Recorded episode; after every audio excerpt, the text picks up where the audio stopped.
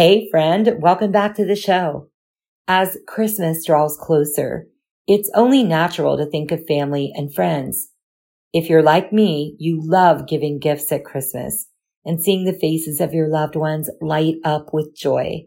When you're estranged from a son or daughter and you're not able to see their child or children, it hurts deeply, especially at Christmas.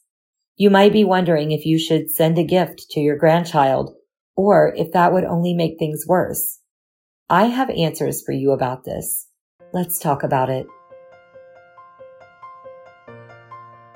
Hey friend, welcome to the Estranged Mom Coach podcast.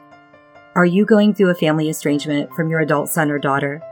Do you wonder why your child cut you off, if there's a way to save the relationship, or how you can ever feel happy again?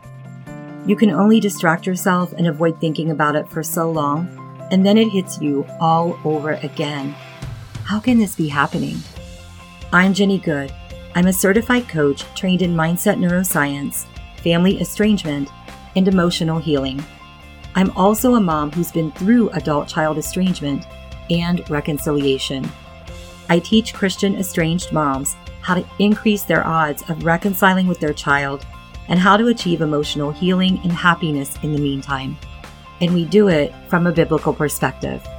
So grab your tea, pop in your AirPods, and exhale. Welcome home, Sister Mom. It's going to be okay. Quick disclaimer I am a certified coach, not a therapist. If you think you're suffering from a mental health disorder, please seek help from a licensed therapist or call 911.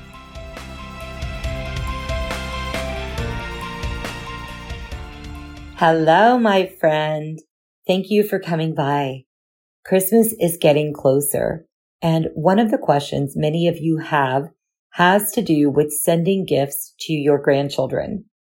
If you are estranged from your son or daughter and they have a child, you're probably longing to give them a present for Christmas.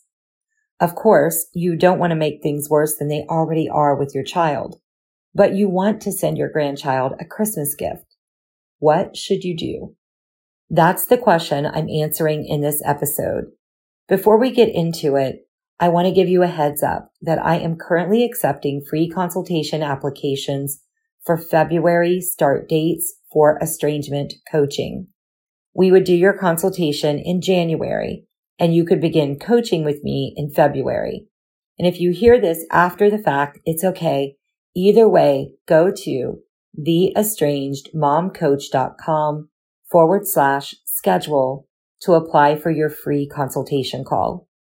On the call, we get into the details of your estrangement and I'll tell you exactly what needs to happen for you to feel better and maximize your odds of repairing things with your child. We'll figure out if estrangement coaching is right for you. You'll walk away from the time that we spend together knowing exactly what you need to do to get your child back in your life. And again, the link to schedule is theestrangedmomcoach.com forward slash schedule. And the link will also be in the notes for this episode. So what should you do about sending your grandchild a Christmas gift if you're estranged from their parent? The answer depends on whether or not your son or daughter specifically asked for no contact at all. That's not the same as them just asking for some space. But did they say, do not contact me? If they specifically said that they do not want to hear from you, then you should not send your grandchild a gift this Christmas. Instead, you can start a grandparents journal for them. You can pray for them and you can go out and get a gift for a child their age. Give it to a Toys for Tots drive or a similar organization or find a family that is in need in your local community or your church. Acts of kindness always serve a purpose and your loving gesture will come back to you, pressed down in good measure and running over. If your child asks you not to contact them and you abide by that request, you're demonstrating that you can respect their boundaries. You're showing them that you can be trusted, not to push past what they say they need in order to get what you want. that goes a long way to ending the estrangement because one of most of the kids' chief complaints are that you make things all about you.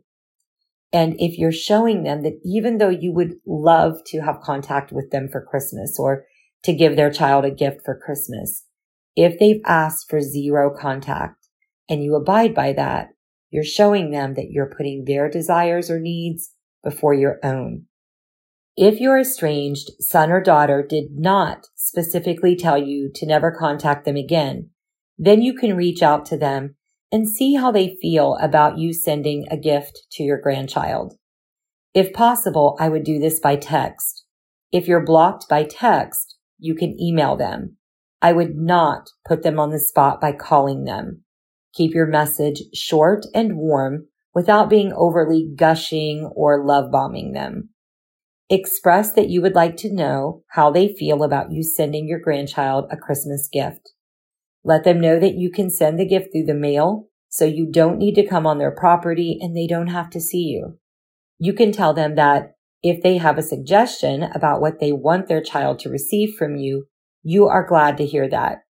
Tell them that you will respect their wishes either way and that you hope they have a Merry Christmas. Avoid getting into how much you miss them, how you would love to see your grandchild, or that you've been thinking about them a lot. Any of that can be seen as guilting them or trying to manipulate them. If you send this message, be prepared that they might say no, or they might not reply at all. The success of your effort is in how you show up, not in how they respond. If they say no, or if they don't reply, consider the suggestions that I gave earlier in this episode for the grandparents who've been told not to contact their children you can still start a grandmother's journal that you give to your grandchild when they're older. You can purchase the gifts that you would have given to your grandchild and donate them to a worthy cause or a family in need. And you can cover them in prayer. That is so important.